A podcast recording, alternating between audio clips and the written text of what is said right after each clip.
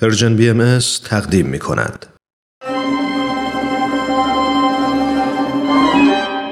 نرگس شیراز. بر اساس تاریخ نبیل زرندی و منابع تاریخی دیگر. قسمت آخر.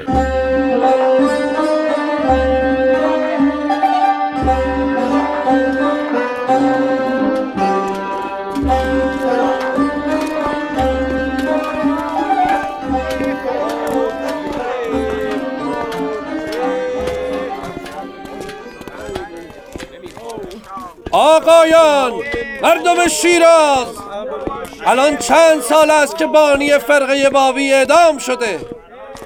تازه از شر کافر خلاص نشدیم. اشخاصی در شهر پیدا شدند. به همسرش یاری میرسانند. منزل این سید مشرک را بازسازی نمودند. برخی از مردم شیراز چنان احترامی برای بیوه سید علی محمد قائلند.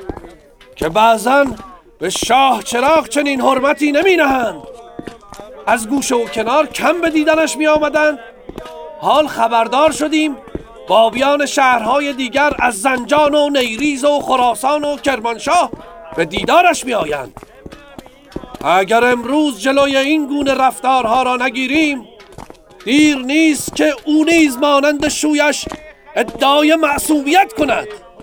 باید ریشه این گونه حرکات را از بین ببریم. بشتابید مردم. باید به سمت خانه حاکم برویم. بیایید.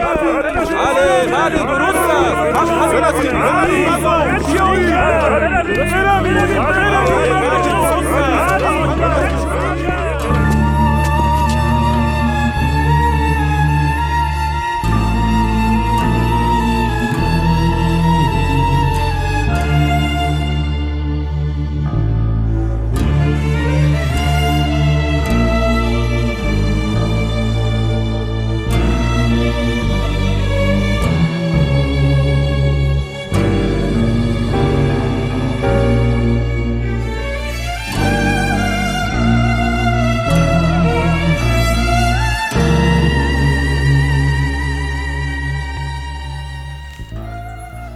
چقدر از مرمت و بازسازی بیت خوشحال بودم.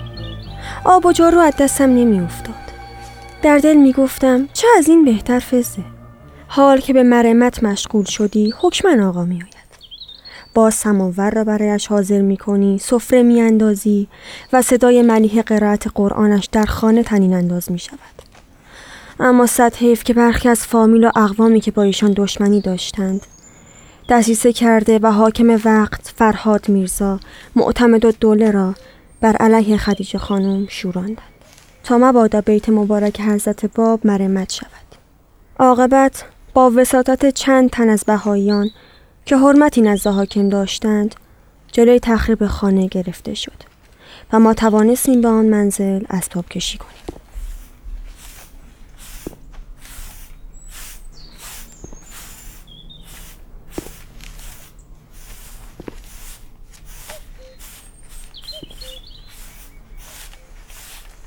خیلی مسرورم خانم خیلی. هر که در را میکوبد بی اختیار می‌گویم آقا آمد. الان با صدای بلند می‌گوید فزه چای بیاور. فزه جانم. چند بار بگویم ایشان سفرشان طولانی است. به این زودی ایشان را نخواهیم دید. نه خاتون نفرمایید. همین که دوباره به این منزل نقل مکان کردیم حکما دستور ایشان است. اگر خواسته ایشان نبود پس چرا شما به این خانه اسباب کشیدید؟ وای فزه. چقدر تو قلب مهربانی داری. دیگر نمی‌دانم چه بگویم. هرچه میل خودت هست.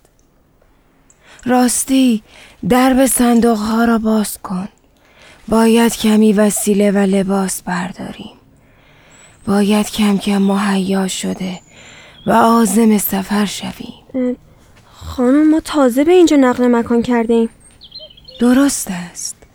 اما از علی برادرزاده هم خواستم ما را به عکا ببرد. تو هم بهتر است مهیای سفر باشی. تا اینقدر دل به گردگیری و پاشی خوش نکنی. عکا؟ پس یعنی برای خواستگاری می رویم چه حالی مبارک باشد آقا سید علی رو داماد می کنید مبارک است امه جان مبارک است. عجب همسری برایشان نشان کردید. اه، اه، در می‌زنند. بله بله آمدم. سلام علیکم. خاله جان هستن؟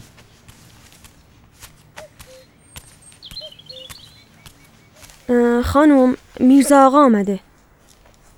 بگو وارد شود. بفرما داخل پسرم. ممنونم خاله جان. چقدر این امارت زیبا شده. درست مثل گذشته. انگار همین چند وقت پیش بود که من و سید علی در حیات این امارت بازی می کردیم خب پسرم از کسب و کارت چه خبر؟ راضی هستی؟ شکر خدا خاله. راضیم به رضای او. مادر چطور است؟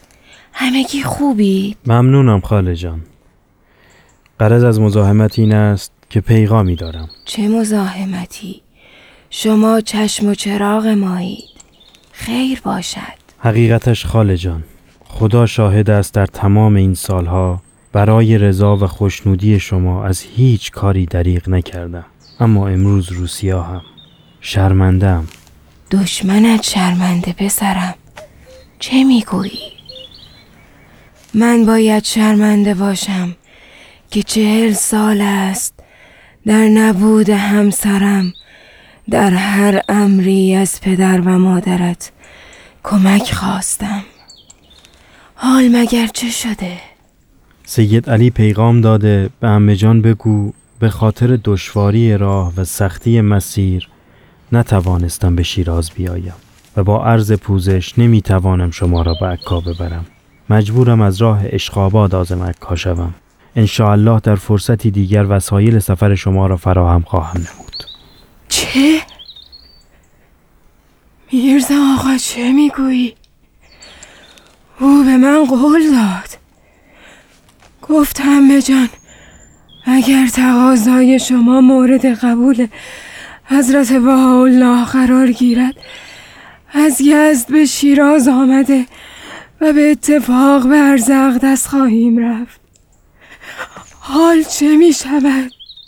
یعنی خودش درباره ازدواج با فروغی خانم صحبت خواهد کرد؟ شرمنده خاله جان از ازدواج حرفی نزد.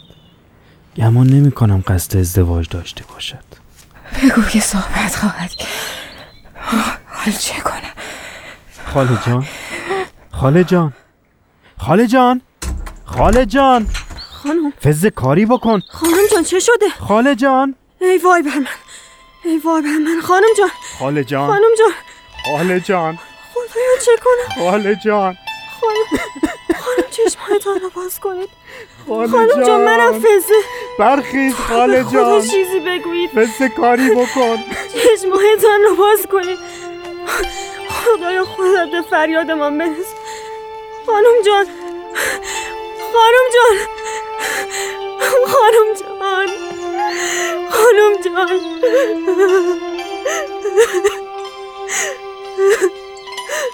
خانم جان. خواهرم کمتر از دو ماه به بستر بیماری افتاد. او نیک می‌دانست برایش فرصتی پیش نخواهد آمد و دیگر امکان رفتن به عرض اقدس به این راحتی مهیا نخواهد شد. ایشان رفته رفته رنجورتر شدند. چندین حکیم به بالینش بردیم اما افاقه نکرد. چون یقین حاصل کرد که فرصت دیدار حضرت بهاءالله را برای همیشه از دست داده آهسته چنان شم آب شد. ناتوان و ناتوانتر شد تا اینکه عاقبت در سال 1299 در دوم زیقعده مطابق با پانزدهم سپتامبر سال 1882 سه ساعت قبل از غروب آفتاب روز دوشنبه در سن 61 سالگی در بیت مبارک شیراز صعود نمود. و عجیب اینکه فزه خدمتکار وفادارش دو ساعت پس از وفات خدیجه بیگم دوری ایشان را تحمل نکرده و در همان خانه درگذشت.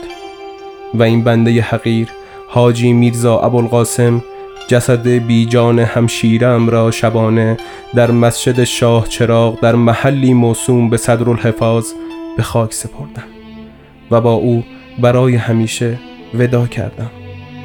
بعدها از حضرت بهاءالله شنیدم که فرمودند خداوند جمیع نفوسی را که در روز صعود خدیجه خانوم حرم مبارک حضرت باب صعود فرمودند همه را به دریای بخشش قوتور سازد.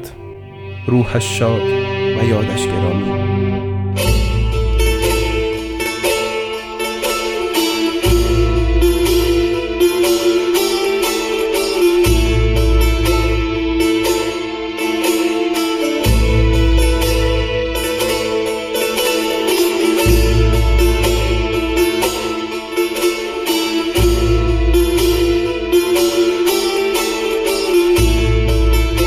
شنوندگان عزیز به پایان نمایش رادیویی نرگس شیراز رسیدیم.